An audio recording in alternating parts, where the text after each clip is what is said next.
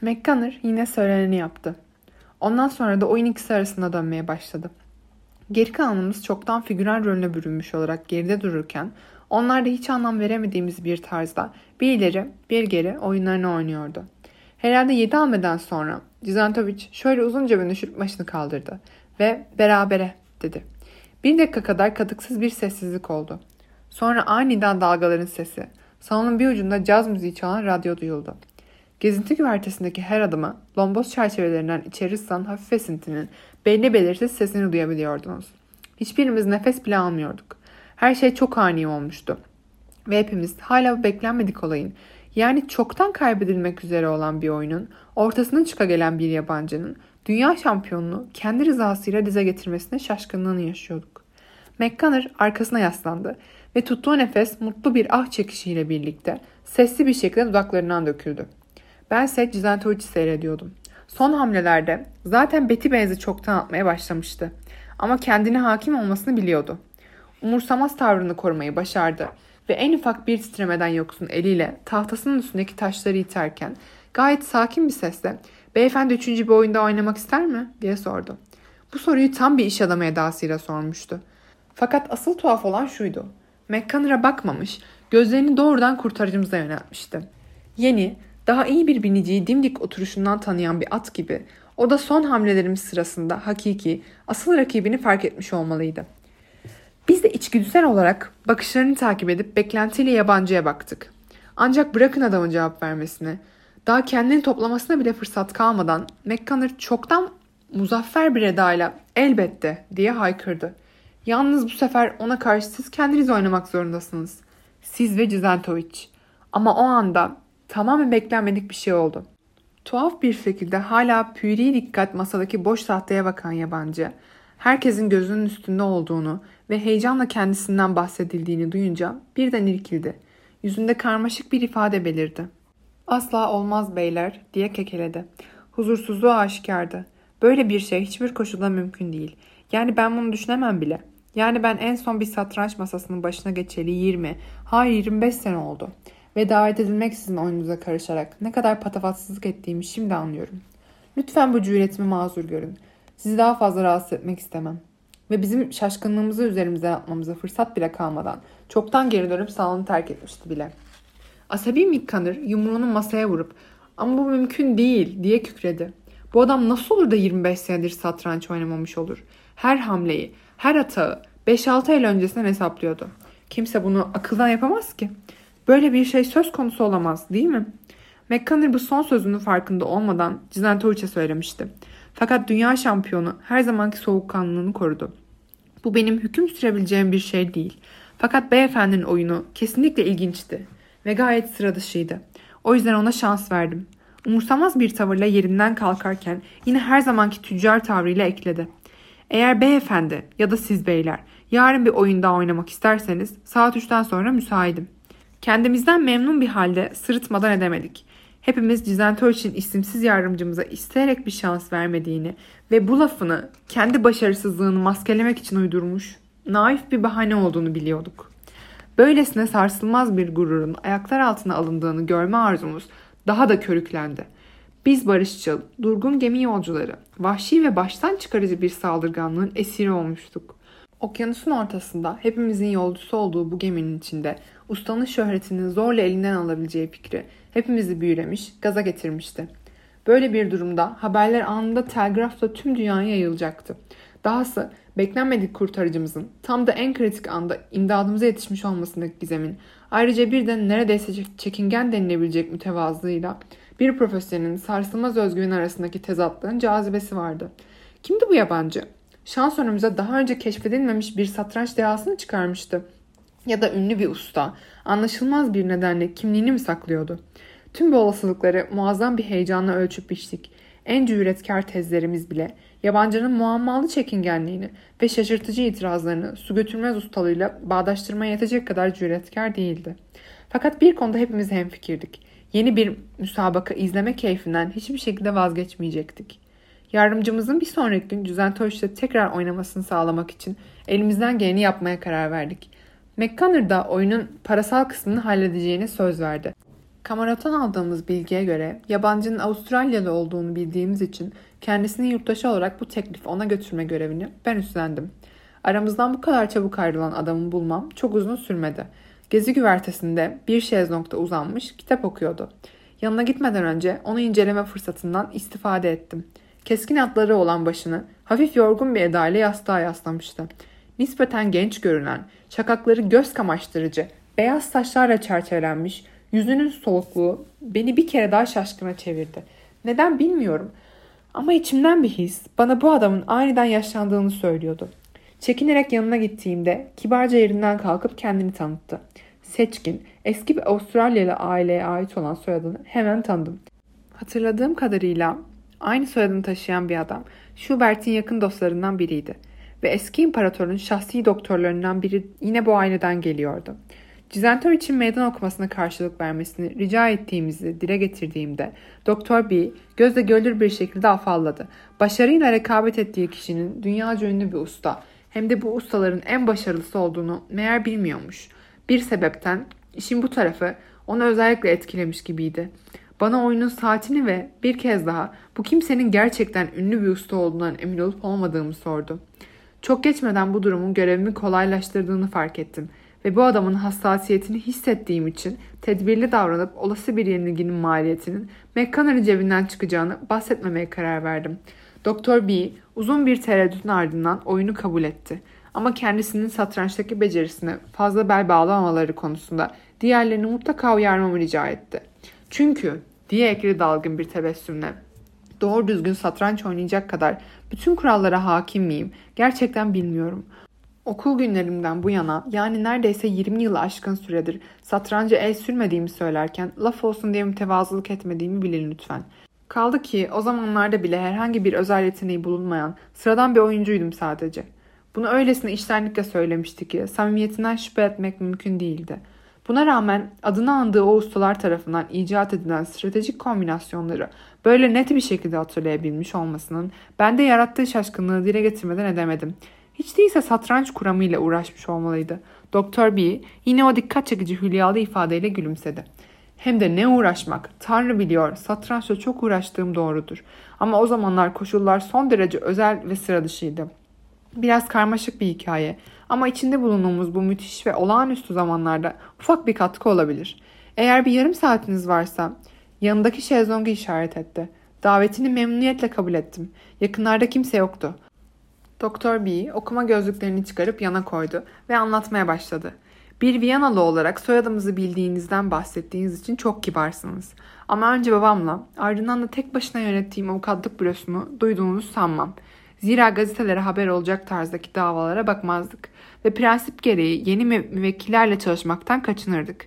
İşin aslı doğru düzgün bir avukatlık bürosunda değildik artık.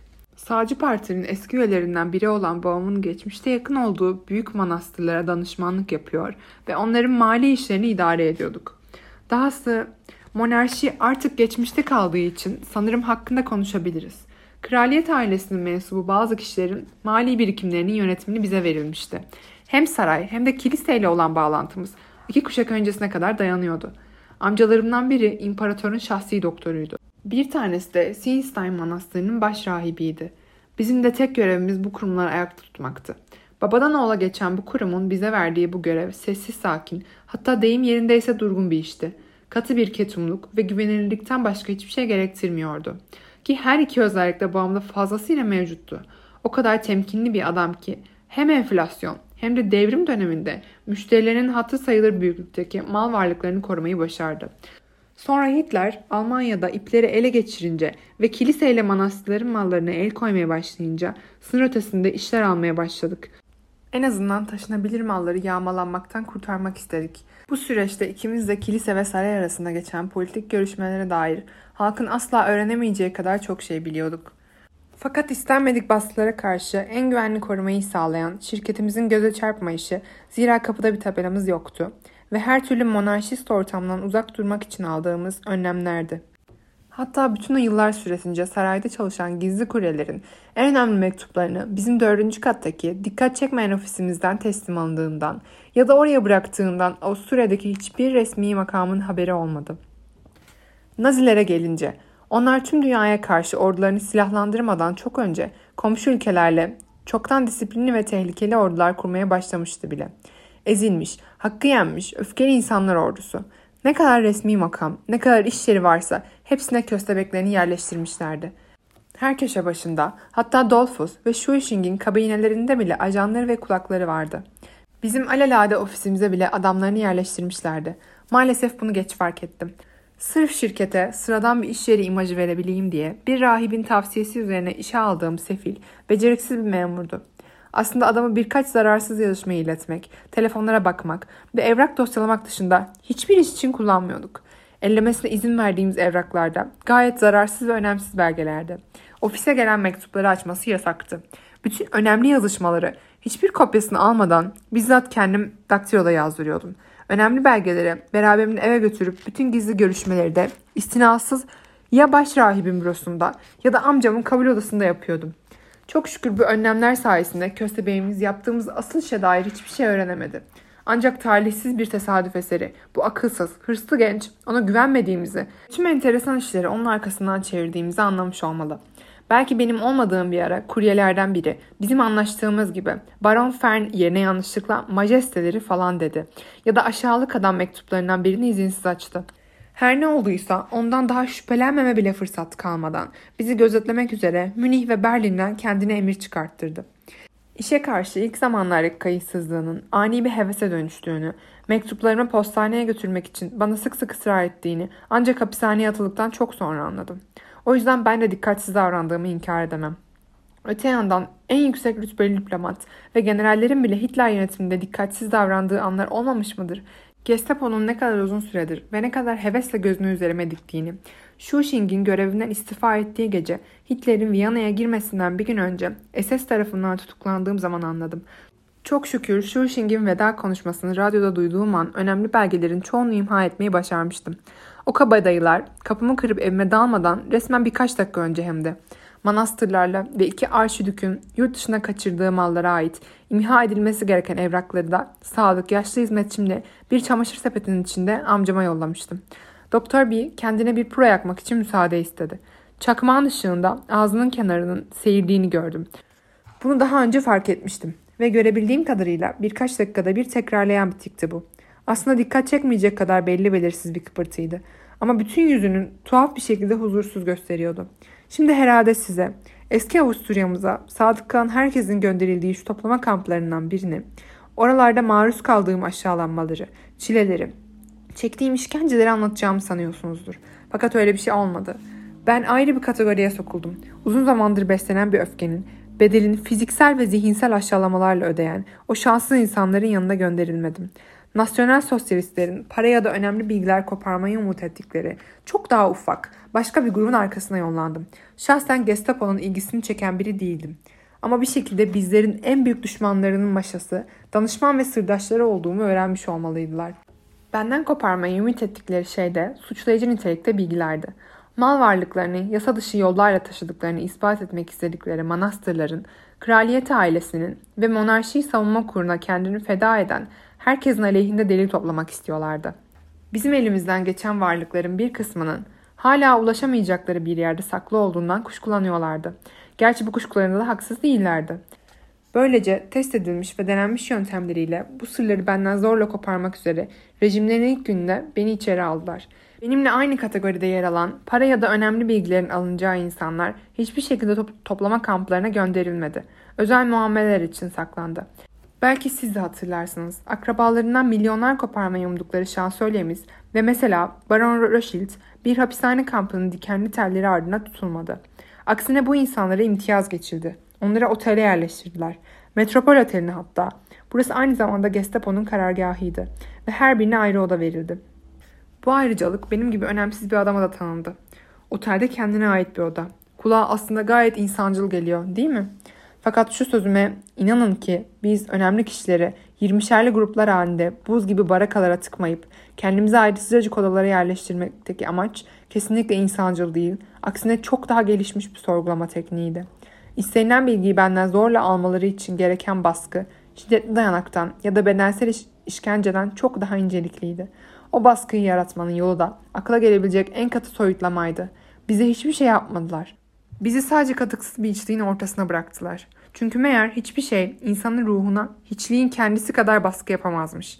Dış dünyadan tamamen soyutlanmış odaların içine bizleri tıkıp her birimiz adeta vakumlayarak amaçladıkları şey ağızlarımızı dışarıdan dayak ya da soğuk zoruyla değil içeriden açmayı sağlayacak bir baskı yapmaktı. Beni yerleştirdikleri oda ilk bakışta gözüme hiç de öyle rahatsızmış gibi görünmedi. Kapısı, yatağı, koltuğu, el yıkama tası, bir de demir parmaklı penceresi vardı.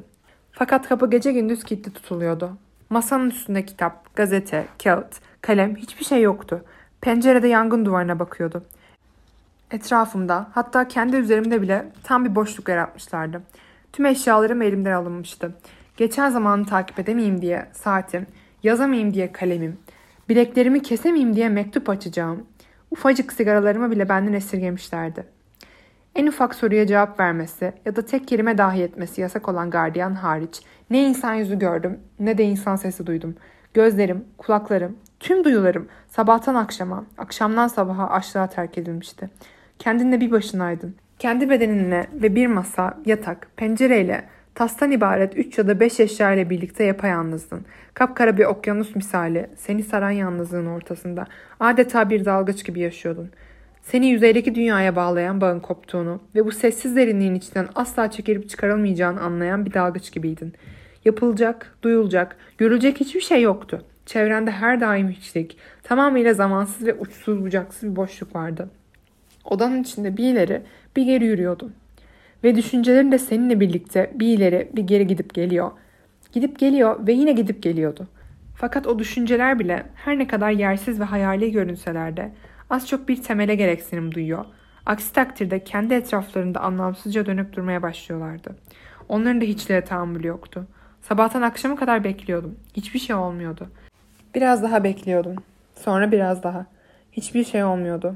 Bekliyor, bekliyor, bekliyordun. Şakakların sancağına dek düşünüyor, düşünüyor, düşünüyordun.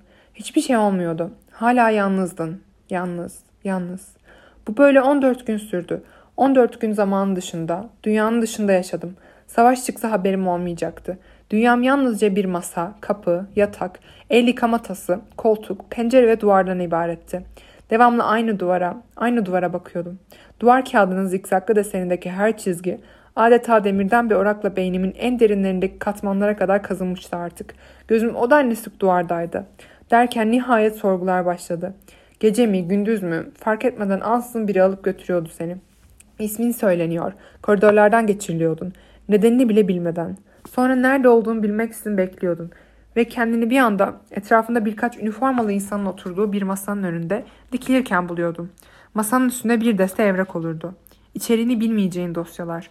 Ondan sonra da sorular başlardı. Gerçek ve sahte sorular. Net ve kandırmacalı sorular. Tuzak ve üstü kapalı sorular. Sen hepsini tek tek cevaplarken isimsiz, hain parmaklar senin içeriğini bilmediğin dosyaları karıştırır ve yine isimsiz, hain parmaklar bir deftere bir şeyler yazardı.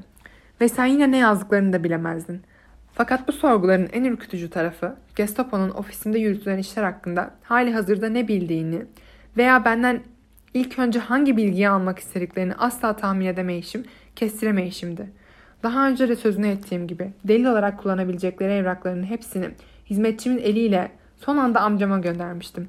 Fakat o evraklar amcamın eline geçmiş miydi yoksa geçmemiş miydi? Ve memur olarak çalıştırdığımız o delikanlı onlara ne kadar bilgi vermişti? Kaç mektubu ele geçirmişler? İşlerine baktığımız Alman manastırların birinde çalışan acemi bir rahip acaba sırlarımızı ne kadar ifşa etmeye zorlanmıştı? Sordular da sordular. Hangi manastır için hangi fonu satın almıştım? Hangi bankalarla çalışıyordum? Bay bilmem kimi tanıyor muydum? İsviçre'den ya da Stonekerst'ten hiç mektup almış mıydım? Yaptığımız için ne kadarını ortaya çıkardıklarını asla kestiremeyeceğim için ağzından çıkan cevap beni korkunç bir sorumluluk altına sokuyordu. Hali hazırda bilmedikleri bir şeyi itiraf edersem gereksiz yerine birinin dağarcığa gönderebilirdim. Ama çok fazla şey inkar edersem de bu sefer kendi ipimi çekecektim. Lakin yine de en korkuncu bu sorgular değildi. Asıl korkunç olan sonrasında hiçliğe, aynı masanın, aynı tasın, aynı duvar kağıtlarının bulunduğu aynı odaya gönderilmemdi. Beni yalnız bıraktıkları anlar nadirdi. Fakat elimden geldiğince verebileceğim en akıllı cevapların ve düşüncesizce dile getirdiğim bir laf yüzünden üzerime çekmiş olabileceğim şüpheyi gidermek için Bir sonraki sefer ne söylemem gerektiğini zihnimde yeniden oluşturmaya çalışıyordum. Sorgulayıcılara verdiğim her cevabı kelimesi kelimesine düşünüyor, gözden geçiriyor, inceliyordum. O deftere ne yazmış olabileceklerini kafamda tartmaya çalışıyordum. Oysa ne yazdıklarını asla tahmin edemeyeceğimi ya da öğrenemeyeceğimi biliyordum. Fakat bu düşünceler o boş yerde bir kere devreye girdiler mi kafamın içine dönüp duruyorlardı. Her seferinde yeni bir döngü başlıyor, yeni kombinasyonlarla uykumun içine kadar giriyorlardı. Her Gestapo sorgusunda kendi düşüncelerim yine aynı acımasızlıkla sorguya çekme görevini devralıyor ve zihnimi alt üst ederek bana işkence ediyorlardı. Hatta bazen belki sorgudan bile beter oluyordu bu. Çünkü en azından diğer sorgular en fazla bir saat sürüp bitiyordu. Ancak bu yalnızlığın bana ettiği haince işkence sağ olsun düşüncelerin asla sonu gelmiyordu. Ve etrafımda hep masa, dolap, yatak, duvar kağıdı ve pencere vardı. Bir kitap, ne bir gazete, ne tanıdık olmayan bir yüz, ne bir şey yazacak kalem, ne de oynayacak bir kibrit çöpü olsun. Oyalanabileceğim hiçbir şey yoktu. Yoktu, yoktu. Bu otel odası sistemin aslında ne kadar zalimce, psikolojik olarak ne kadar katletici olduğunu artık o zaman anlamaya başladım. Toplama kampında olsanız belki elleriniz kanayıncaya ve ayaklarınız ayakkabılarınız içine donuncaya kadar el arabasıyla taş taşımak zorunda kalırdınız. O buz gibi soğuk, leş kokulu barakalarda sizin gibi yüzlerce insanla birlikte dip dibe uyurdunuz. Ama hiç değilse birkaç yüz görür, bakacak bir tarlanız, el arabanız, bir ağacınız, yıldızınız, herhangi bir şeyiniz olurdu. Halbuki burada etrafınızdaki her şey her zaman aynıydı. İnsanı şaşkına çeviren korkunç bir aynalık. Burada beni düşüncelerimden, sanrılarımdan, patolojik hale gelen tekrarlamalarından alıkoyacak hiçbir şey yoktu. Ve onların da amacı buydu işte. Sonunda hepsi birden dışarı boşaltıp konuşmak, sordukları her soruya cevap vermek ve nihayet istedikleri insanları ve bilgileri ispiyonlamaktan başka çarem kalmayıncaya dek beni kendi düşüncelerimde boğmak istiyorlardı. Bu korkunç boşluğun üzerimde yarattığı baskının etkisiyle sinirlerimin yavaş yavaş gevşediğini hissetmeye başladım. Tehlikenin farkında olduğum için kendime bir şekilde oyalayacak bir şeyler bulmaya çalışarak sinirlerimi kopana dek gerdim. Kendimi meşgul etmek için o güne değin ezberlediğim ne kadar çok şey varsa hepsini tek tek hatırlayıp en baştan tekrar etmeyi denedim. Milli Marşı, çocukluğumda bana söylenen lisedeyken okuduğumuz Homeros'u, Medeni Kanun'daki yasaları, sonra kafadan matematik hesaplamaları yapmayı denedim. Gelişi güzel rakamları birbirine ekleyip böldüm. Ama boşlukta zihnim sayıları hızlıca akılda tutma becerisini yitiriyordu. Hiçbir şeye odaklanamıyordum. Devamlı kafamda aynı düşünce yeşerip duruyordu. Ne biliyorlar? Dün ne dedim? Bir sonraki sefer ne demeliyim? Kelimelerle tarifi aslında hiç de mümkün olmayan bu münasebetler dört ay kadar devam etti. Dört ay demesi kolay tabi. Harflerine bakınca bir düzine bile etmiyor. İnsanın dilinden bir anda dökülü veriyor. Dört ay, iki kelime. Dudaklar kelimeleri saniyenin çeyreğinde okuyor. Dört ay. Fakat sınırsız, zamansız bir mekanda gerçekten ne kadar zaman geçtiğini kimse tahayyül edemez, ölçemez, ifade edemez. Ne başkasına ne de kendine. Bunun seni nasıl yıpratıp tükettiğini de anlamazsın. Seni saran, yine saran ve yine saran içliği, her zamanki aynı masa, yatak, tas ve duvar kağıdını, her zamanki sessizliği, suratına bile bakmadan önüne yemeğini iten her zamanki aynı gardiyanı, sen delirinceye dek boşlukta dönüp duran her zamanki aynı düşünceleri, hiçbirini başkasına anlatamazsın. Beynim gitgide erimeye başlıyordu. Endişe verici bir sürü ufak tefek sinyal bunun habercisiydi. Başlarda sorgu sırasında gayet aklım başımdaydı. Verdiğin cevaplar sakin ve yerindeydi. Ne söyleyip ne söylememem gerektiğiyle ilgili beynimde çifte katlayan düşüncelerin sayısı henüz idare edilebilir düzeydeydi. Fakat artık en basit cümleyi bile kekererek söyler olmuştum. Çünkü konuşurken hipnoza girmiş gibi kağıdın üzerinde gidip gelen kalemi seyrediyor. Sanki kendi düşüncelerimi yakalamaya çalışıyordum. Gücümün tükendiğini hissediyordum. Kendimi kurtarmak adına onlara bildiğim her şeyi ve hatta belki çok daha fazlasını söyleyeceğim. Anlık bir huzurdan fazlasını elde edecek olsam da sırf bu boğucu işlikten kurtulmak için onlarca insanı ve bu insanların sırlarını ele vereceğim. Bir gece işin ucunu o raddeye dayandı. Yine tam boğulmak üzere hissettiğim bir anda yemeğimi getiren gardiyanın arkasından birdenbire beni sorguya götür diye bağırdım. Bir açıklama yapmak istiyorum. Her şeyi açıklamak istiyorum. Onlara belgelerin yerine, paranın yerini söylemek istiyorum. İstedikleri her şeyi söylerim onlara. Her şeyi. Çok şükür beni duymadı. Belki de duymak istemedi. Bu muazzam ihtiyaç anında asla tahmin edemeyeceğim bir şey oldu ve imdadıma yetişti. En azından kısa süreliğine. Temmuz ayının sonlarına doğru karanlık, kapalı yağmurlu bir gündü. Bu detayı gayet net hatırlıyorum. Çünkü sorguya götürüldüğüm koridorun duvarlarındaki pencereler yağmur damlalarıyla kaplıydı. Sorgu odasının antresinde beklemem lazımdı. Sorguya çekilmeden önce hep beklemen gerekiyordu zaten. Bu bekleyiş biri aslında tekniklerin bir parçasıydı. Önce seni çağırarak, gecenin bir yarısı seni odandan alıp götürerek sinirlerini harap ediyorlar. Sonra da sen kendini sorguya çekilmek üzere hazırlamışken, zihnini ve iradeni onlara karşı direnmek üzere iyice gelmişken seni bekletiyorlardı. Vücudun yorulsun, zihnin bulansın diye amaçsız ama aslında amaçlı olarak 1 saat, 2 saat, 3 saat bekletiyorlardı. Ve o 27 Temmuz çarşamba gününde beni özellikle uzun beklettiler. O antrede 2 saat ayakta bekledim. Günü de çok net hatırlıyorum. Çünkü 2 saat ayaklarımın üstüne dikilmek zorunda kaldığım. Antrenin duvarında bir takvim vardı. Ve yazılı herhangi bir şeye duyduğum açlıktan duvarda duran o tek bir rakama, o birkaç cümleye nasıl bakıp durduğumu size söylememe gerek yoktur. 27 Temmuz. O kelimeleri resmen beynime kazıdım. Sonra yine bekledim, bekledim. Acaba tekrar ne zaman açılır diye kapıyı seyrettim.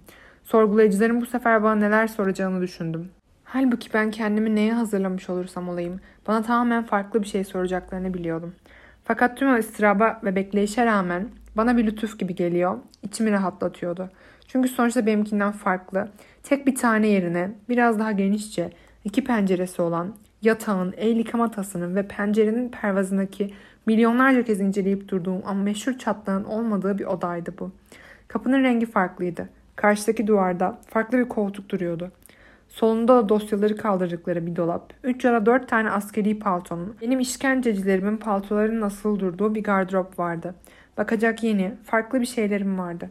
Açlıktan körelmiş gözlerimin önünde nihayet ilk defa değişik bir şey duruyordu. Ve onlar da tüm aç gözlülükleriyle her şeyi en ince detayına kadar incelediler. Mesela ıslanmış paltoların bir tanesinin yakasında duran su damlası çekti dikkatimi. Kulağa ne kadar çılgınca gelse de saçma bir endişe içinde gözümü dikip acaba damla yakalarının kenarlarına kadar düşecek mi? Yoksa yer çekimine karşı bir süre daha direnmeye devam edip olduğu yerde mi kalacak diye görmek için bekledim. Evet, nefesimi tutup dakikalarca bu su bakıp durdum. Sanki o yakadan sarkan bir damla değil de benim kendi canımdı. Sonra nihayet damla yere düşünce paltolardaki düğmeleri saymaya başladım. Birincisinde 8, ikincisinde 8, üçüncüsünde 10 tane düğme vardı. Derken yakalarını inceledim. Gözlerim bütün bu gülünç, anlamsız detayları, gücümün tarif etmeye yetmeyeceği bir açlıkla inceliyor, seyrediyor, onları adeta okşuyordu. Birden gözüme başka bir şey takıldı. Paltolardan birinin yan cebinde hafif dışa doğru bir kabartı dikkatimi çekti. Bir adım yaklaştım ve sanırım kabartının köşeli şeklinden bu şişkin cebin içindeki şeyin ne olduğunu anlamaya çalıştım. Bir kitap. Dizlerim titremeye başladı. Kitap. Dört aydır elime kitap almamıştım. Ve içinde yan yana dizilmiş kelimeler, satırlar, kenar ve sayfalar göreceğim bir kitabın öteki, yeni, bilinmez oyalayıcı fikirlerin okunabileceği, takip edilebileceği ve beyne sokulabileceği bir kitabın sırf düşüncesi bile beni hem sarhoş etti hem de şaşkına çevirdi. Sanki biri beni hipnoz etmiş gibi kitabın cebin üzerinde meydana getirdiği o küçük kabartıya gözlerime diktim. Sanki kumaşı yakıp eritmek istermiş gibi alev saçıyordu gözlerim. Bir zaman sonra aç gözlüğümü artık dizginlemeyecek duruma geldim. Gayri ihtiyari paltoya doğru yaklaştım. Sırf paltonun kumaşı üstünden bir kitaba dokunma fikri bile parmak uçlarımı kamaştırıyordu. Neredeyse farkına bile varmadan iyice yaklaştım. Şansıma gayet tuhaf göründüğünü tahmin ettiğim bu davranışma gardiyanın pek aldırış ettiği yoktu. Belki de her şey ona çok tabi geliyordu. İki saat ayakta dikildikten sonra insanın birazcık duvara yaslanmaya ihtiyacı duyması normal bir şeydi. En sonunda paltonun yanına kadar gitmiştim. Kasıtlı olarak ellerimi arkamda birleştirdim ki dikkat çekmeden paltoya uzanabileyim. Kumaşı yokladım. Gerçekten de içinde kenarları köşeli, sert ve ben dokundukça hışırdayan bir şey vardı. Bir kitap, kitap ve o an beynime kurşun gibi bir fikir saplandı. Çal onu. Bunu başarabilir ve sonra onu hücrende saklayıp okur, okur, okurdun. Nihayet bir şey okurdun. Bu düşünce beynimde o kadar sertçe belirlenmişti ki resmen kuvvetli bir zehrin tesiri altına girmiştim. Kulaklarım uğuldamaya, kalbim çarpmaya başladı. Ellerim buz gibi kas katı kesildi. Fakat bu anlık sersemliğin ardından sessiz ve hünerli adımlarla iyice paltonun dibine girdim. Ellerimi arkamda saklı tutup gözlerimi gardiyandan ayırmadan kitabı cebin içinden yukarı doğru ittim.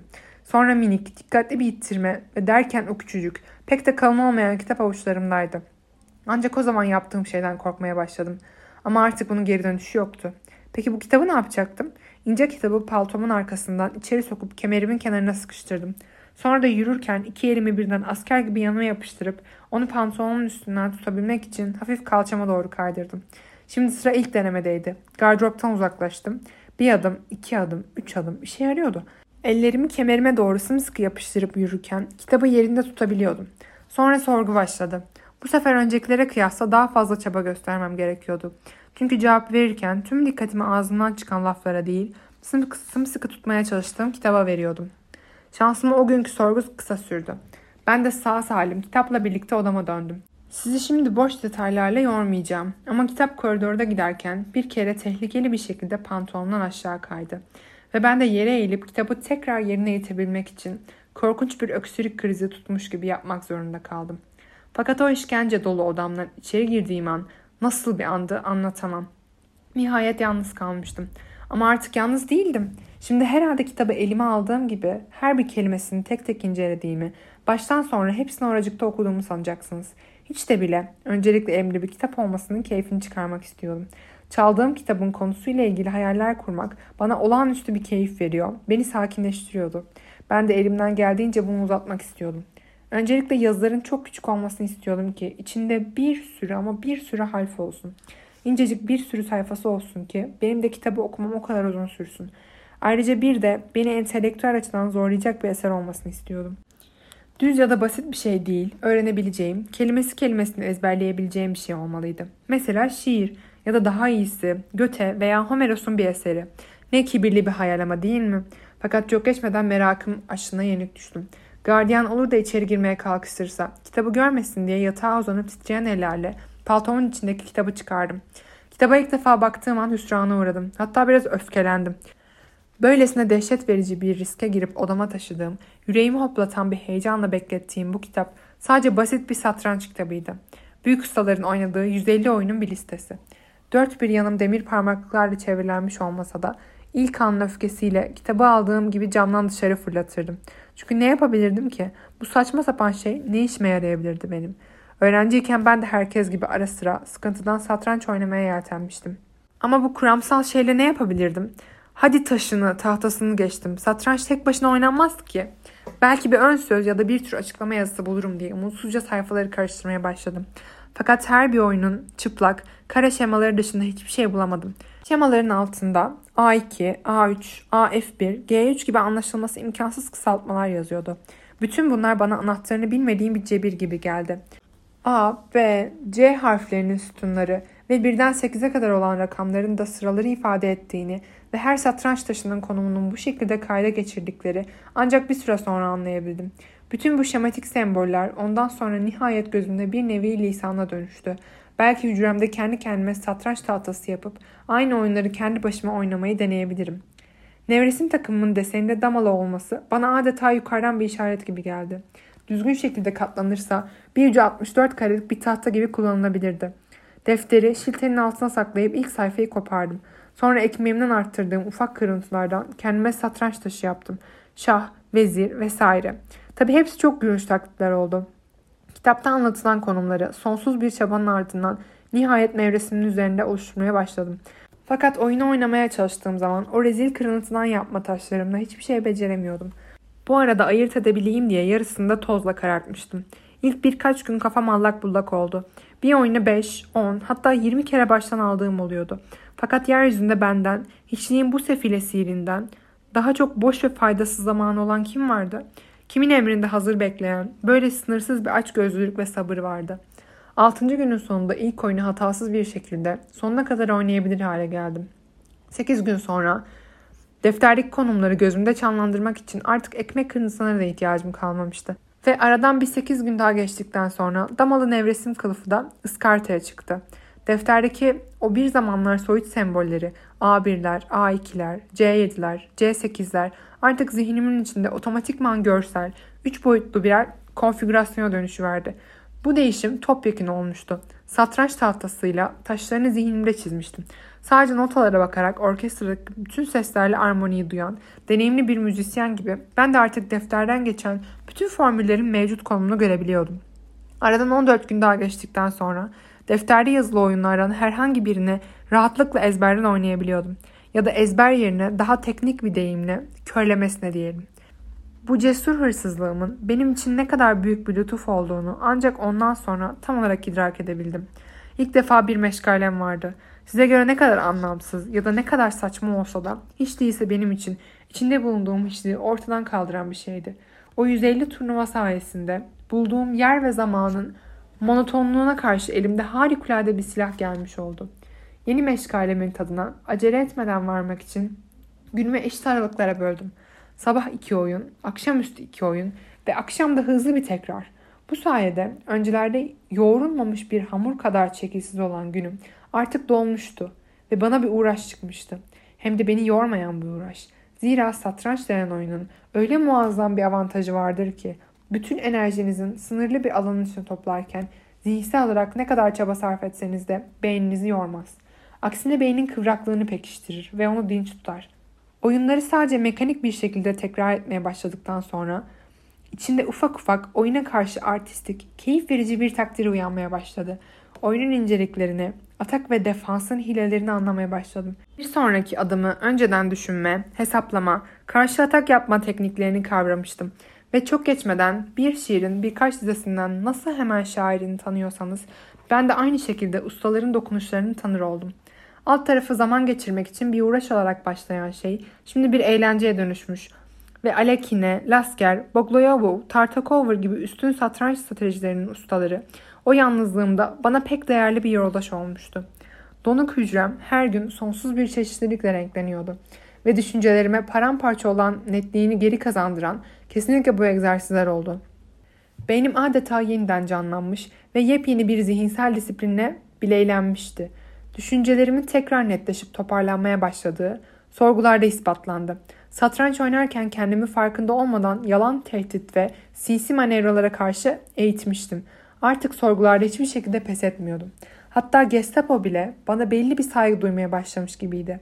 Belki diğerlerinin nasıl paramparça olduğunu görüyor ve kendi kendilerine sergilediğim bu istikrarlı direncin kaynağının nereden geldiğini sorguluyorlardı. O defterde yazılı 150 maçı istisnasız her gün tekrar ettiğim bu mutlu günler yaklaşık 2,5-3 ay sürdü. Sonra bir anda duruverdim. Ansızın karşımda hiçliği buluvermiştim. Her oyunu baştan sona 20-30 defa tekrar ettikten sonra ilk günkü heyecanımı, merakımı kaybettim. Satrancın o eğlendirici, şevk verici gücünden geriye eser kalmamıştı. Her hamlesini ezbere bildiğim bu oyunları sürekli olarak tekrar ettirmenin ne manası vardı ki? Daha oyuna başlayalı iki hamle olmadan bütün dizlerim otomatikman beynimin içine şekilleniyordu.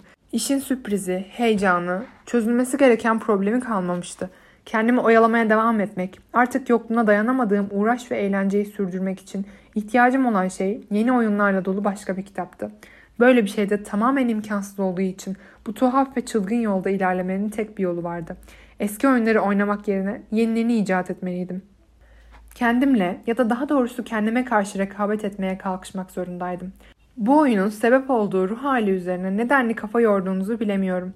Fakat bunu bir an düşünmek bile şansın hiçbir rol oynamadığı, tamamen düşünceye dayalı bir oyun olan satrançta insanı kendine karşı oynamayı istemesinin ne kadar saçma bir fikir olduğunu anlamaya yeter. Zira satrancın cazibesinin temelinde iki ayrı beyin tarafından geliştirilen stratejiler yatar. Bu zeka savaşında siyah beyaz taktiklerini bilmez ve sürekli olarak tahmin yürütüp onları atlatmaya çalışır. Bu sırada beyaz da siyahın gizli emellerini anlamaya ve hamlelerin önünü kesmeye uğraşır. Siyah ve beyaz tek ve aynı kişi olursa ortaya aynı beynin bir şeyi hem bilip hem de bilmemesi gerektiği bir paradoks çıkar. Yani beynin beyazı oynarken bir saniye önce siyahken istediği ve yeltendiği şeyi unutması gerekir. Bu tür bir ikili düşünme hali mantıken bilincin bölünebilmesini, sanki mekanik bir aletmişçesine beyin fonksiyonlarının istediği anda çalışıp kapatılabilmesini gerektirir. İnsanın kendine karşı satranç oynamak istemesi, kendi gölgesinin üstüne atlamaya çalışması gibi bir paradokstur. Neyse, lafı daha uzatmadan içinde bulunduğum o, o çaresizlikle ilerleyen birkaç ay boyunca aynen bu imkansızlığı ve saçmalığı icra etmeye kalkıştım. Etrafım saran o berbat içliğin beni boğması için kendimi siyah ve beyaza bölmeyi en azından denemek zorundaydım.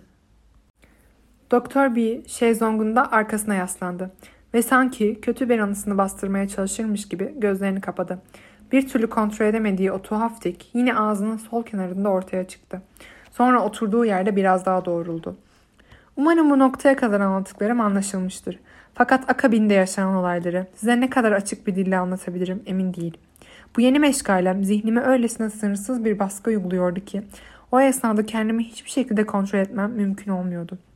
İnsanın kendine karşı satranç oynamak istemesinin ne kadar mantıksız olduğunu size zaten söyledim. Fakat o saçmalığın bile gerçek bir satranç masası üzerinde azıcık da olsa bir başarı yakalama ihtimali vardı. Çünkü satranç tahtasının kendi fiziksel gerçekliği belli bir uzaklaşma, somut bir dışsallaştırma imkanı sağlayacaktı. Gerçek taşları olan gerçek bir satranç tahtasının üstünde hamlenizi düşünmek için duraksayabilir, masanın sırayla bir tarafına, bir bu tarafına geçip durumu hem siyah hem de beyazın açısından değerlendirebilirdiniz. Fakat kendime karşı ya da daha doğru tabirle kendimle olan bu mücadeleyi iç dünyamda vermek zorunda olduğum için 64 kare üzerindeki konuların her birini aklımda tutmak zorundaydım. Öte yandan sırf o anki mevcut dizilimi değil, bir de her iki tarafın ilerideki olası hamlelerini de hayal etmem ve kulağa ne kadar saçma gelse de iki rakip içinde hepsini 2-3 defa, hayır 6, 8, 12 defa tekrar etmem hem siyah hem de beyaz taşlar için 4-5 adım önde olmam gerekiyordu. Sizi böylesi bir çılgınlığa kafanızda canlandırmak zorunda bıraktığım için kusuruma bakmayın. Ama bu oyunun hayal gücümün soyut boşluğunda oynarken bir yandan da hem beyazlar hem de siyahlar olarak 4-5 hamle ötesini hesaplamak zorundayım. Yani bu da oyunun ilerleyişini iki ayrı beyinle takip etmek demekti. Siyah beyin ve beyaz beyin. Fakat bu çapraşık deneyin en tehlikeli kısmı kendimi ikiye bölmek değildi. Beni asıl boşluğa düşüren şey bu maçları kendi başıma yaratmaktı. Önceki haftalarda yaptığım gibi sadece turnuva maçlarını oynarken çabalarım bir taklitten öteye gitmemişti. Sonuçta var olan bir şeyi yeniden üretiyordum. Ve bu bir şiir ya da bir kanun maddesi ezberlemekten daha zor bir iş değildi. Disiplinli bir uğraş ve sonucunda da mükemmel bir zihinsel egzersiz. Sabahları ve öğlenleri tekrar ettiğim kişer oyun. En ufak bir telaşa kapılmaksızın tamamlayabildiğim belli bir ödevdi benim için. Normal bir uğraşı yerine geçiriyorlardı. Ve dahası yolumu şaşırsam ya da oyunlardan birinde nasıl ilerlemem gerektiğini unutursam elimde hala geri dönüp bakabileceğim somut bir kitap vardı. Bu aktivitenin bana bu kadar iyi gelmesinden de öte harap olan sinirlerimi yatıştırmasının sebebi buydu. Çünkü başkalarının oyunlarını oynamak beni oyuna bizzat dahil etmiyordu. Siyah ya da beyaz kazanmış benim için mühim değildi. Galibiyet için yarışan Alekine ve Bogdoyobov'du. Bense hem zihnen hem de ruhen bunun keyfini çıkaran bir seyirciydim sadece. Ben taşların ileri gelen hamlelerini, oyunun güzelliğinin meraklısıydım. Fakat kendime karşı oynamaya kalkıştığım andan itibaren farkında olmadan meydan okumaya başladığım kişi bendim. Beyaz ve siyah olarak ayrılan her iki benliğimde birbirine karşı yarışmak zorundaydı. Her ikisinde kendi açısından galip gelmek için ayrı bir hırsın ve sabırsızlığın tutayıydı. Siyah rakip olarak beyaz rakibin ne yapacağını görmek için de sabırsızlanıyordum. Her iki benliğim de öteki hata yapınca sevişten havalara uçuyor ve bir yandan da kendi beceriksizliğine kızıyordu. Tüm bunlar kulağa saçmalık gibi geliyor. Hatta böyle bir yapay şizofreni, tehlikeli bir heyecan duygusuyla birlikte bilincin bu şekilde ikiye bölünmesi aklen normal durumdaki bir insan için kesinlikle düşünülemez. Fakat beni her türlü normallikten vahşice kopardıklarını da unutmayın. Masum ama tutsaktım. Aylardır bana ustaca yalnızlıkla işkence ediyorlardı. Ne kadar zamandır biriken öfkemi kusabileceğim bir şeyin hasretini çekiyordum. Ve elimde de kendime karşı oynayabileceğim bu saçma oyun dışında bir şey olmadığı için bütün öfkemi, bütün intikam arzumu ona kustum. İçimde bir şey haklı olduğunun kanıtlanmasını istiyordum. Ve karşımda savaşabileceğim diğer benliğimden başka kimse yoktu. O yüzden oynarken kendimi manyakça bir aşırı heyecana kaptırdım. Başlarda sakince, düşünüp taşınarak oynamış, yorgunluğumu atmak için iki oyun arası molalar vermiştim. Fakat artık iltihaplanmış olan sinirlerim o molaları da vermemi engelliyordu. Beyaz benliğin bir hamle yaptığı an siyah benliğim fevri bir şekilde atağa geçiyordu. Bir oyun biter bitmez kendimi hemen bir sonrakini hazırlıyordum. Çünkü her seferinde bir ben ötekini yeniliyor ve yenilen tarafında intikamını almak istiyordu. Son birkaç ayda tamamen delirmiş ve doyumsuz bir halde sıkışıp kaldığım hücrenin içinde kendime karşı kaç oyun oynadığımı asla bilemem. Belki bin, belki daha fazla. Bu karşısında tamamen savunmasız kaldığım bir saplantıydı. Sabahtan akşama kadar fil, piyon, kale, şah, A, B, C, mat ve çifte hamleden başka hiçbir şey düşünemiyordum. Beni ben yapan her şey, tüm hissettiklerim beni o damalı tahtaya sürüklüyordu. Keyif bir tutkuya, tutku bir mecburiyete, cinnete, şiddetli bir öfkeye dönüştü. Bu his sırf uyanık olduğum saatleri değil, artık uykumu da ele geçirmeye başlamıştı. Satrançtan, satranç hamlelerinden, satranç problemlerinden başka hiçbir şey düşünemiyordum. Terleyerek uykumdan uyanır ve uyurken de bilinçaltımda satranç oynamaya devam ettiğimi fark ederdim. Rüyamda başka insanları görsem de onları sadece fili, kaleyi ya da atı ileri geri hareket ettirirken görebiliyordum. Sorguya çağrıldığımda bile sorumluluklarımı yerine getiremiyordum. O son sorgular sırasında gayet abuk subuk konuştuğumu sanıyorum. Çünkü sorgucularım ara sıra anlamsız ifadelerle birbirlerine bakardı. Fakat işin aslı onlar sorularını sorup raporlarını tutarken ben kahredici bir arzuyla hücreme geri dönebilmeyi beklerdim ki oyunuma, kendime karşı oynadığım bu çılgınca oyuna geri dönebileyim. Arka arkaya kendime meydan okumaya devam edebileyim. Oyunumu yarıda kesen her şey sinirlerimi bozuyordu. Gardiyanın hücremi temizlediği 10-15 dakika, yemeğimi getirdiği o 2 dakika ateşli sabırsızlığımda bana istirap gibi geliyordu. Bazen geceleri tabağım bir kenarda el sürülmemiş halde kalırdı. Zira oynarken yemek yemeyi unuturdum. Bedensel olarak hissettiğim tek şey korkunç bir susuzluktu. Bunun da sebebi sürekli düşünme ve oynama halinin neden olduğu ateşti herhalde. İki yudumda bütün şişeyi bitirir, daha fazla su getirsin diye gardiyanı taciz ederdim. Ama bir dakika sonra dilim damağım yine kurumuş olurdu.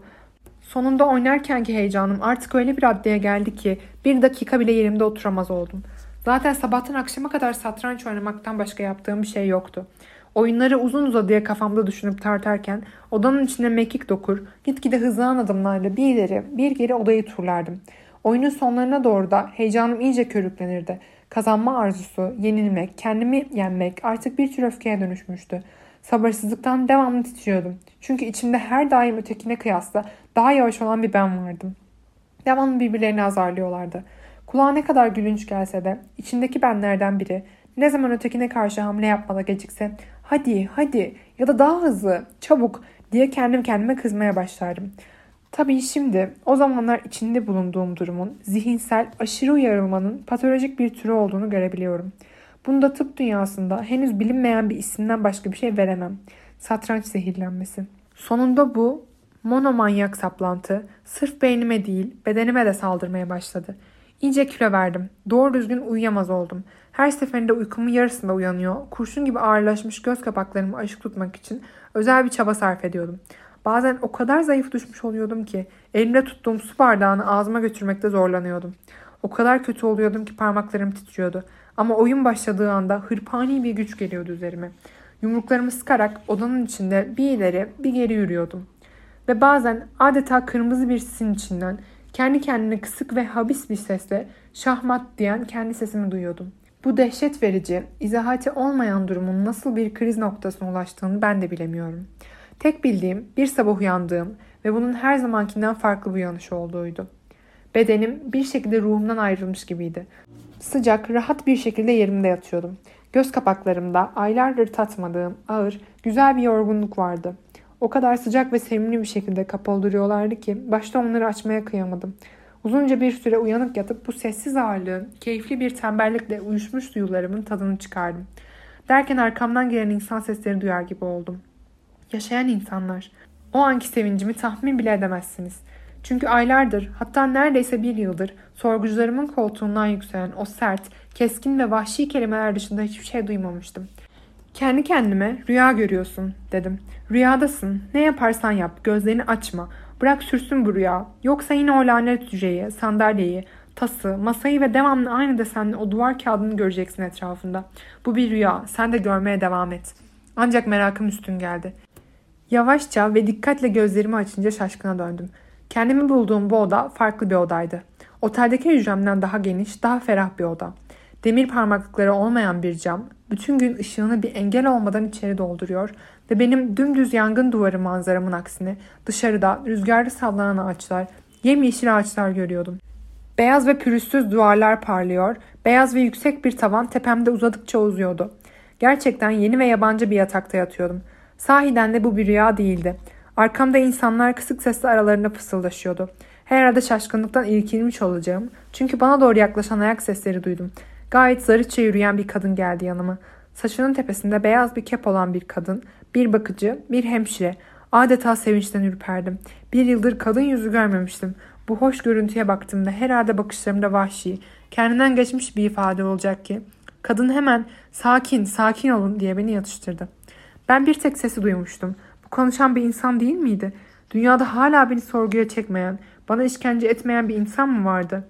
Ve dahası akıl almaz bir mucize eseri, yumuşak, sıcak, hatta neredeyse şefkatli bir kadın sesiydi. Aç bir halde ağzına baktım. Çünkü hapiste geçirdiğim o bir sene boyunca bir insanın başkasıyla kibarca konuşabileceğine dair olan inancımı tümüyle yitirmiştim. Bana gülümsedi. Evet gülümsedi. Demek ki hala kibarca gülümseyebilen insanlar vardı. Sonra beni uyarır gibi parmağını dudaklarına götürdü ve sessizce uzaklaştı. Ama ben onun emrinde boyun eğmedim. Gözlerim bu mucizeye doymamıştı adeta.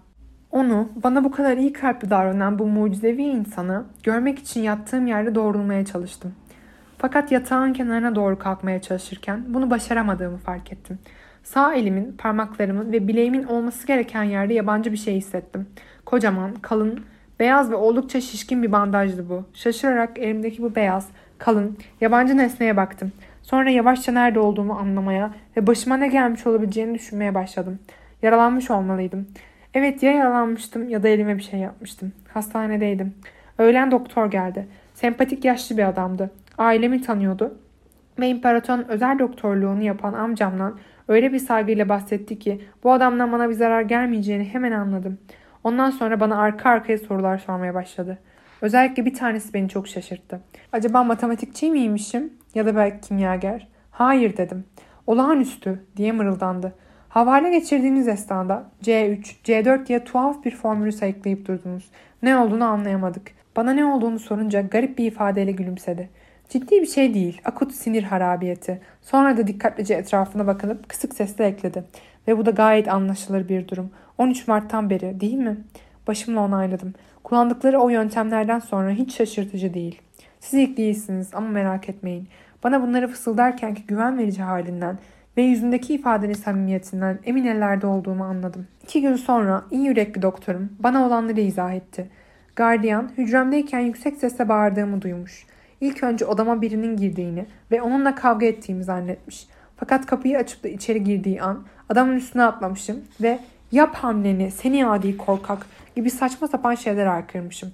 Sonra da gırtlağına sarılmaya kalkışıp adam öyle vahşice saldırmaya başlamışım ki yardım çağırmak zorunda kalmış. Beni bu kudurmuş halimle muayene ettirmeye götürürken birden ellerinden kurtulmuşum ve koridordaki pencereye doğru koşup cama dalmışım. Elimi de orada kesmişim. Yara izi de burada. Hala çok derin. İlk birkaç geceyi bir tür beyin muammasına kapılmış halde hastanede geçirmişim. Fakat artık tamamen kendime geldiğimi düşünüyorum. Sözünü bitirirken alçak sesle tabii ki bu yetkili beyefendilere bahsedeceğim bir şey değil. Aksi takdirde sizi oraya geri götürürler. Bana güvenebilirsiniz. Elimden geleni yapacağım. Yardımsever doktorumun işkencecilerime ne dediğini bilmiyorum. Fakat her halükarda istediği şeyi başardı. Beni tahliye ettirdi. Belki zihinsel olarak iyi durumda olmadığımı söyledi. Ya da belki Hitler Şutland'ı ele geçirip Avusturya meselesinde kapandı kabul ettikten sonra Gestapo için bir önemim kalmamıştı. Tek yapmam gereken 14 gün içinde yurdumu terk edeceğime dair bir evrak imzalamaktı. Ve o 14 gün içinde bir sürü formalite peşinde koşturmakla geçti. Eskiden dünya vatandaşı sayılan birinin günümüzde başka ülkelere seyahat edebilmesi için asgari belgeler, polis, vergi, pasaport, vize, sağlık raporu derken o kadar evrak işiyle uğraşması gerekiyor ki benim de o yüzden ne olduğunu düşünmeye pek vaktim olmadı. Anlaşılan beynimizin içinde çalışan gizemli bir takım yönetici güçler vardı. Bu güçler beyni rahatsız edebilecek ya da tehlikeye atılabilecek her şeyi otomatikman ortadan kaldırıyorlar. Çünkü ne zaman hücrede geçirdiğim o günleri düşünmeye kalksam resmen beynimin içindeki tüm ışıklar sönüyor gibi olurdu. Ancak haftalar sonra bu gemiye bindikten sonra olan biteni hatırlayacak cesaretim oldu ilk defa. Arkadaşlarınıza karşı neden bu kadar kaba ve tahmin ediyorum ki anlamsızca bir tavır sergilediğimi şimdi anlarsınız. Onları satranç tahtasının başında otururken gördüğümde sigara odasına öylesine bir dolaşmaya gelmiştim. Ama hem şaşkınlıktan hem de korkumdan olduğum yerde dona kaldım. Satrancın gerçek bir satranç tahtası ve gerçek taşlarla oynanabileceğini, iki farklı insanın bedenen karşı karşıya oturup bu oyunu oynayabileceğini tamamen unutmuştum. O oyuncuların o sırada yaptığı şeyin benim onca aydır çaresizliğim yüzünden kendime karşı yapmaya çalıştığım şeyle aslında aynı olduğunu hatırlayabilmem gerçekten birkaç dakikamı aldı. O zorlu alıştırmalarım sırasında başvurduğum formüller bu piyonların yerine geçen birer semboldü sadece. Bu taşların tahta üzerindeki hareketlerin kafamda canlandırdığım görüntülerle birebir aynı oluşunun bende yarattığı şaşkınlık, kağıt üstünde yeni bir gezegenin konumunu hesaplamaya çalışırken karma karışık yöntemler kullandıktan sonra o gezegeni gökyüzünde bembeyaz, parlak bir yıldız olarak gören bir astronomun duyacağı hisse denkti. Sanki mıknatısa kapılmış gibi tahtaya baka kaldım. Bütün o şemalarım geldi gözümün önüne. Atım, kalem, şahım, vezirim, piyonlarım hepsi tahtadan oyulmuş gerçek birer parça olarak duruyordu karşımda. Oyunun durumunu anlayabilmek için öncelikle kendi soyut dünyamdaki bu hayali görüntüleri hareket edilebilir figürlerin dünyasına uyarlamam lazımdı. İki rakip arasındaki bu gerçek oyun merakımı uyandırmıştı. İşte utanç verici hadise de tam o anda yaşandı. Tüm münasebetsizliğimle oyununuza karıştım. Fakat arkadaşınızın yanlı hamlesi resmen yüreğime bir bıçak gibi saplandı. Ona mani olma isteğim tamamen içgüdüseldi. Hani balkondan sarkan bir çocuğa hemen geri çekmek istersiniz ya. Aynen öyle. İçgüdüsel bir istekti benimki de.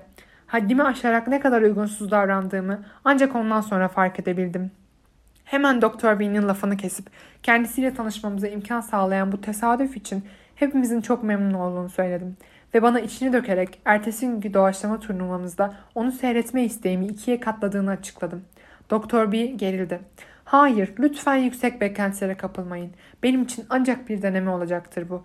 Gerçek bir satranç ustası, üstünde gerçek taşlarla ve canlı bir rakip karşısında doğru düzgün satranç oynayabiliyor muyum? Onun denemesi yani. Çünkü oynadığım o yüzlerce, hatta belki binlerce oyunun gerçek satranç müsabakaları değil de sadece hayal gücümün birer ürünü olduğundan şimdi iyice şüphe etmeye başladım. Humma satrancı ilk birkaç hamlenin sanki rüyadaymış gibi atlanıp gittiği hummalı bir oyun. Umarım kalkıp da bir ustaya hem de bir dünya şampiyonuna karşı kafa tutabilecek yeteneğe sahip olduğumu zannettiğimi düşünmüyorsunuzdur. Beni asıl ilgilendiren, asıl merakımı çeken, hücrede oynadığım şey gerçekten satranç mıydı? Yoksa delirmiş miydim? O tehlikeli sınırın önünde miydim? Yoksa çoktan o sınırı geçmiş miydim? Onu öğrenmek başka bir şey değil. Geminin kıç tarafından bizi akşam yemeğine çağıran zil duyuldu. Doktor B benim buraya sığdırabildiklerimden çok daha fazlasını anlatmıştı. Herhalde en az iki saat konuşmuşuzdur. Ona yürekten teşekkür edip veda ettim. Ama daha güverteyi terk etmemiştim ki arkamdan yetişti ve gayet aşikar bir tedirginlikle hatta hafifçe kekeleyerek şöyle dedi. Bir şey daha Diğer beyefendiye de önceden söylerseniz çok sevinirim. Zira kaba görünmek istemem. Sadece tek bir oyun oynayacağım. Eski bir hesabın altına çekilen bir çizgiden öte olmayacak bu. Son kapanış. Yeni bir başlangıç değil. Şimdi düşünürken bile içimi ürperten o çılgın saplantıyla kendimi tekrar kaptırmak istemiyorum. Zira bu konuda, bu konuda doktor beni uyarmıştı. Özellikle uyarmıştı hem de. Bir kere cinnet geçiren herkes ömrünün sonuna dek her zaman tehlikede olurmuş. Ve ben de bir kere satranç tarafından zehirlenmiş biri olarak her ne kadar şimdi tedavi görmüş olsam da satranç tahtasının yanına yaklaşmamak benim için daha iyi olur. O yüzden beni anlıyorsunuzdur. Kendi iyiliğim için bu tek deneme ve sonra bir daha asla.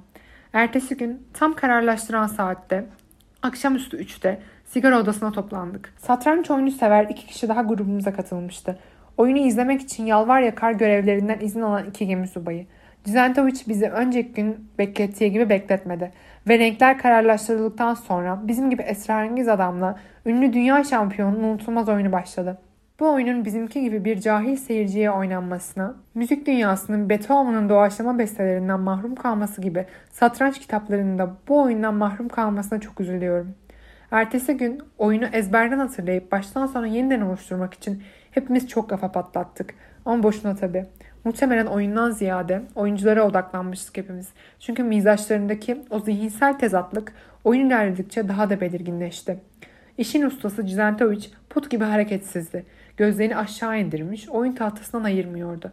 Onun için düşünmek, adeta konsantre olabilmesi için bütün organlarını sonuna kadar zorlayan bir kas gücü gerekiyordu. Öte yandan Doktor B rahat ve kendinden emindi. Kelimenin tam anlamıyla bir amatördü ve oyunun keyfini çıkartıyordu. Bu sıradaki sakinliğini de elden bırakmıyor, oyunun başlarındaki aralarda sohbet edip hamlelerini izah ediyordu. Sıra ona gelince ise de tahtaya bir dakikadan uzun bakmıyordu. Her seferinde rakibinin hamlesini çok önceden tahmin edilmiş gibiydi. Zoraki açılış hamleleri de çok çabuk yapıldı. Ancak 7. ya da 8. hamleden sonra oyunun şekli oturmaya başlamıştı. Cizentovic düşünme süresini uzattı. Biz de üstünlük savaşını asıl şimdi başladığını öyle anladık. Fakat dürüst olmak gerekirse her turnuva oyununda olduğu gibi Burada da konumların yavaş yavaş şekillenmesi biz seyircileri gayet hayal kırıklığına uğrattı. Çünkü taşlar olağan dışı dizilimlerle iç içe girmeye başladıkça oyunun durumu bizim için daha da karmaşıklaşıyordu. Ne rakiplerin niyetini çözebiliyor ne de o avantajın o an hangisinde olduğunu anlayabiliyorduk. Düşman hattını aşmak için kumanda kolu gibi ileri ittirilen bazı taşları ayırt edebiliyorduk. Ama bu sıra dışı oyuncular her kararı bir sürü hamle sonrasında hesabını yaparak verdikleri için bu gitgelin ardındaki stratejik niyeti kafamıza almıyordu.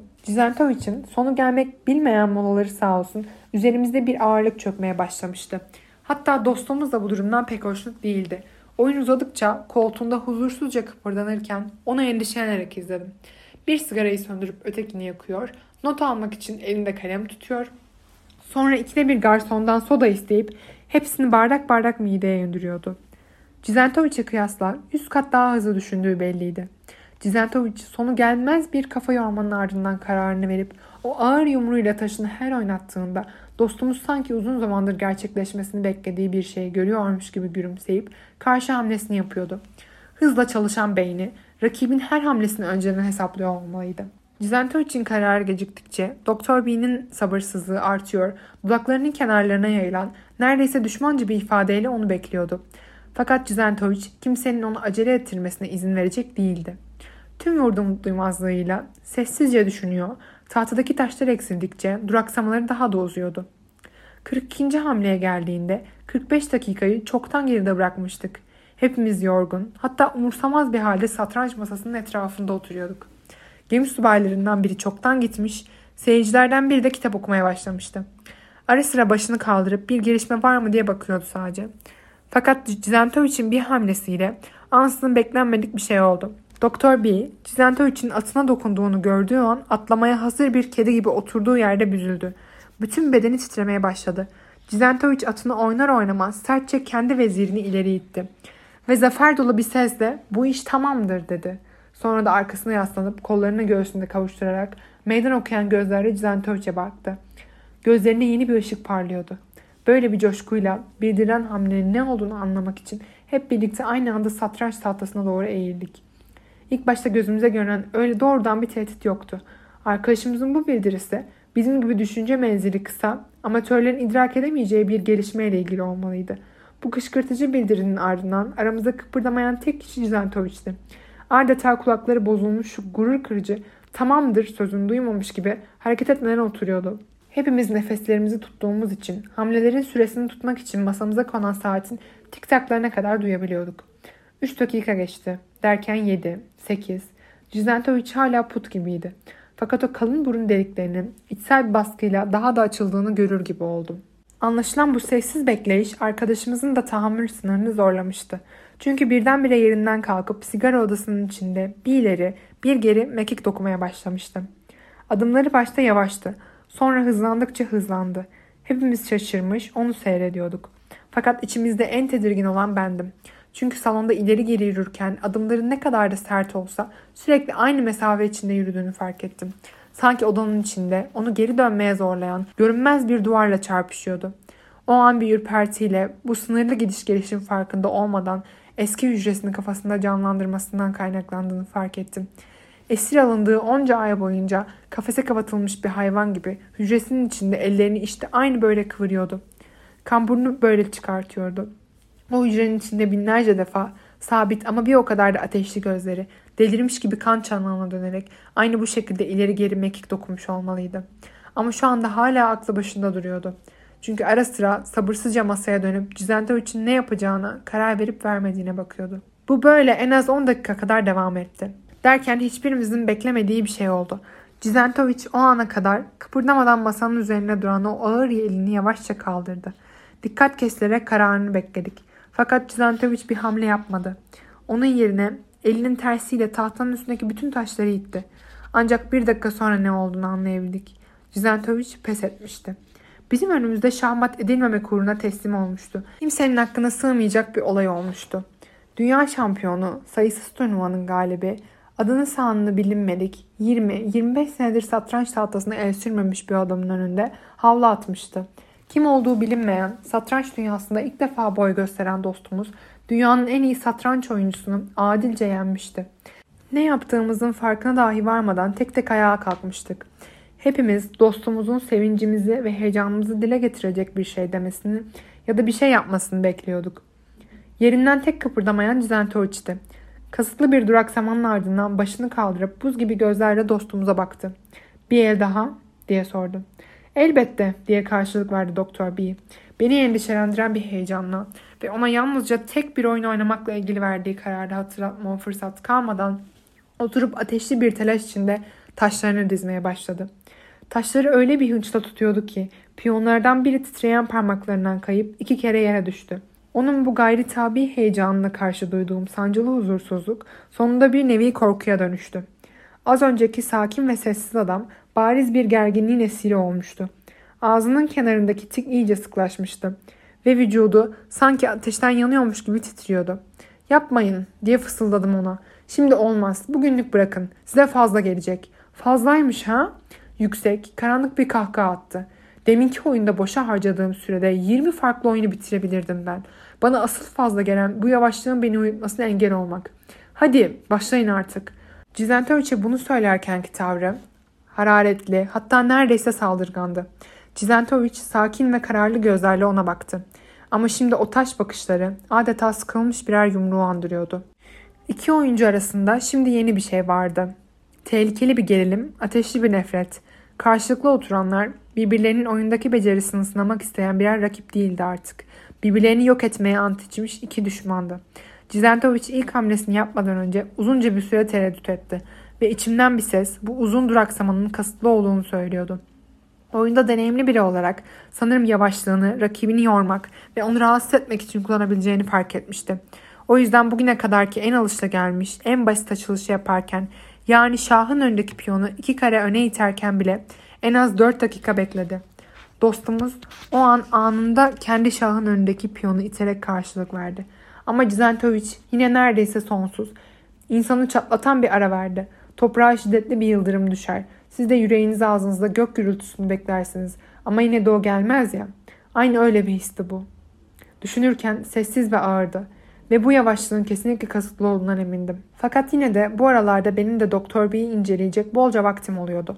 Daha yeni üçüncü bardak suyunu bitirmişti. Aklıma hücresindeyken içtiği o dudak kurutan susuzluğu geldi. Aşırı heyecanın her türlü belirtisini gayet açıkça sergiliyordu. Kaşları ıslanmış, elindeki yara izi kızarmıştı ve her zamankinden çok daha keskin görünüyordu. Fakat o sırada hala kontrolünü yitirmemişti. Ancak dördüncü hamlede Cizentovic yine dakikalarca düşününce tüm sakinliğini kaybetti ve öfkeyle hamlenizi yapar mısınız artık diye tısladı. Cizentovic tüm soğukkanlılığıyla başını kaldırdı. Farkında olduğum kadarıyla 10 dakikalık periyotlarda anlaşmıştık. Prensip gereği bundan daha az süre içinde oynayamam. Doktor bir dudağını ısırdı. Ayaklarını masanın altında daha da huzursuzca yere vurduğunu fark ettim. Her an hakkını kaçırmasından korkuyordum. O yüzden bu görüntü beni daha da endişelendirdi. Hatta 8. hamlede ikinci bir hadise daha yaşandı. Bir süredir sabırsızca beklemekteydi ve gerginliğini daha fazla içinde zapt edecek gücü kalmamıştı. Sandalyesinde bir ileri bir geri kıpırdanıp duruyor, parmaklarını bilinçsizce masaya vuruyordu. Zentovic o ağır, köylü başını bir daha kaldırdı. Acaba sizden rica etsem parmaklarınızı masaya vurmasanız olur mu? Dikkatim dağılıyor. Böyle oynayamam. Ha diye güldü Doktor Bey. Orası kesin. Cizentovic'in anlı kızardı. Bu da ne demek? diye sordu. Tiz ve düşmanca bir sesle. Doktor Bey yine kısa ve sevimsiz bir gülüşle gülümsedi. Hiçbir şey, tedirginliğinizi hissedebiliyor olduğu anlamına geliyor sadece. Cizentovic buna bir cevap vermedi ve başını eğdi. Aradan ancak 7 dakika geçtikten sonra hamlesini yaptı ve oyun aynı ölümcül tempoda ilerlemeye devam etti. Cizentovic resmen taşlaşmış gibiydi. Sonlara doğru artık her hamlesini anlaşılan maksimum sürede yapıyor ve dostumuzun davranışları da her aranın ardından gitgide daha da tuhaflaşıyordu. Sanki artık oyuna değil de tamamen farklı bir şeye odaklanmış gibiydi. Salonu turlamaktan vazgeçip sandalyesinde kalmıştı bu sefer. Boş, hatta neredeyse deli gözlerle havaya bakıyor, kendi kendine anlaşılmaz sözler mırıldanıyordu. Ya kendi oyununun sonsuz olasılıkları içinde kaybetmek üzereydi ya da ki bundan şüpheleniyordum. Kafasında tamamen farklı oyunları düşünüyor ve biz de Cizentovic'in nihayet hamlesini yaptığı her seferde onu bu zihinsel yolculuğundan geri döndürmek zorunda kalıyorduk. Ondan sonra da kendini toparlamak için birkaç dakika zamana ihtiyacı oluyordu. Cizentovic ile birlikte hepimizin unutulup gittiği bu soğuk deliliğin her an vahşice bir şeye dönüşebileceğinden şüphe ediyordum. Zaten 19. hamlede olay patladı. Cizentovic daha yeni hamlesini yapmıştı ki Doktor B tahtaya bile bakmadan filini 3 kare ileri sürdü. Ve hepimizi yerinden sıçratan yüksek bir sesle bağırdı. Şah, şahmat! Anında hepimiz sıra dışı bir manevra görme umuduyla tahtaya baktık. Fakat bir dakika sonra olanları hiçbirimiz beklemiyorduk. Cizentovic çok ama çok ağır bir şekilde başını kaldırdı ve tek tek yüzümüze baktı. Ki ilk defa böyle bir şey yapıyordu. Onu müthiş eğlendiren bir şey varmış gibiydi. Halinden memnun ve gayet alaycı bir tebessüm yayıldı dudaklarına. Bizim kafamızda bir türlü basmadığı bu zaferin tadını son raddesine kadar çıkardıktan sonra abartılı bir kibarlıkla grubumuza seslendi. Çok özür dilerim ama ben şahlık bir durum göremiyorum. Siz beyler şah görebiliyor musunuz? Tahtaya ve ardından da mağlup bir şekilde Doktor B'ye baktık. Cizentovic'in şahın önünde filin saldırısını engelleyen bir piyon vardı. Böylece şahmat söz konusu değildi. Bunu çocuk olsa görürdü zaten. Tedirgin olduk. Dostumuz telaştan bir piyonu yanlış mı oynatmıştı? Bir kare fazla ya da bir kare eksik mi sürmüştü? Sessizliğimiz Doktor B'nin de dikkatini çekmişti. Ve şimdi o da tahtaya bakıyordu. Anlaşılmayan şeyler söyleyerek kekelemeye başladı. Ama Şah'ın F7'de olması gerekiyor. Tamamen yanlış yerde. Geçersiz hamle yapmışsınız. Bu tahtadaki her şey yanlış. Şu piyonun G5'te olması lazım. G4'te değil. O tamamen ayrı bir oyun. Bu birden sesi kesildi. Onu kolundan tutmuş ya da daha doğrusu kolun altına öyle bir sert çimdik atmıştım ki kendi kendine deli gibi sayıklarken bile bunu fark etti. Uyur gezer gibi dönüp bana baktı. Ne? Ne istiyorsun? Unutmayın dedim sadece ve parmağımı elindeki yara izinin üstüne gezdirdim. Bu hareketimi takip etti ve cam gibi gözlerle kan kırmızı çizgiye baktı. Titremeye başladı. Bütün vücuduna sert bir ürperti yayıldı. Tanrı aşkına diye fısıldadı solgun dudaklarının arasından. Delice bir şey mi dedim? Bir şey mi yaptım? Ben... Hayır diye fısıldadım kısık sesle. Ama bu oyunu derhal bırakmalısınız. Gereğinden fazla uzun sürdü. Doktorunuzun size söylediklerini hatırlayın. Doktor B ayağa fırladı. Bu aptalca hatam için sizden özür dilerim dedi her zaman kibar ses tonuyla ve Cizentovic'in önünde eğildi. Söylediğim şey kesinlikle saçmaydı. Oyun tabii ki de sizindir. Sonra bize döndü. Ayrıca siz beylerden de özür dilemem gerekiyor. Fakat benden çok bir şey beklememeniz gerektiği konusunda sizi önceden uyarmıştım. Lütfen yenilgimi bağışlayın. Bu son kez satranç oynayışımdır. Eğilerek bizi selamladı. İlk geldiği günkü aynı mütevazılığı ve gizemli haliyle aramızdan ayrıldı. Bu adamın neden bir daha asla satranç tahtasına el sürmeyeceğini tek bilen ben olduğum için ötekiler hafif bir şaşkınlık içindeydiler. Belli belirsiz de olsa gayet rahatsız edici ve tehlikeli bir şeyin kıyısından döndüklerini hissedebiliyorlardı. Hayal kırıklığına uğrayan McConnor kahrolası ahmak diye kükredi. Koltuğundan en son Cizentovic kalktı ve yarım kalan maçına son bir bakış attı. Yazık dedi kendini beğenmiş bir edayla. Hiç de öyle fena kurgulanmış bir hamle değildi halbuki. O beyefendi bir amatöre göre aslında müthiş yetenekli biri. Son.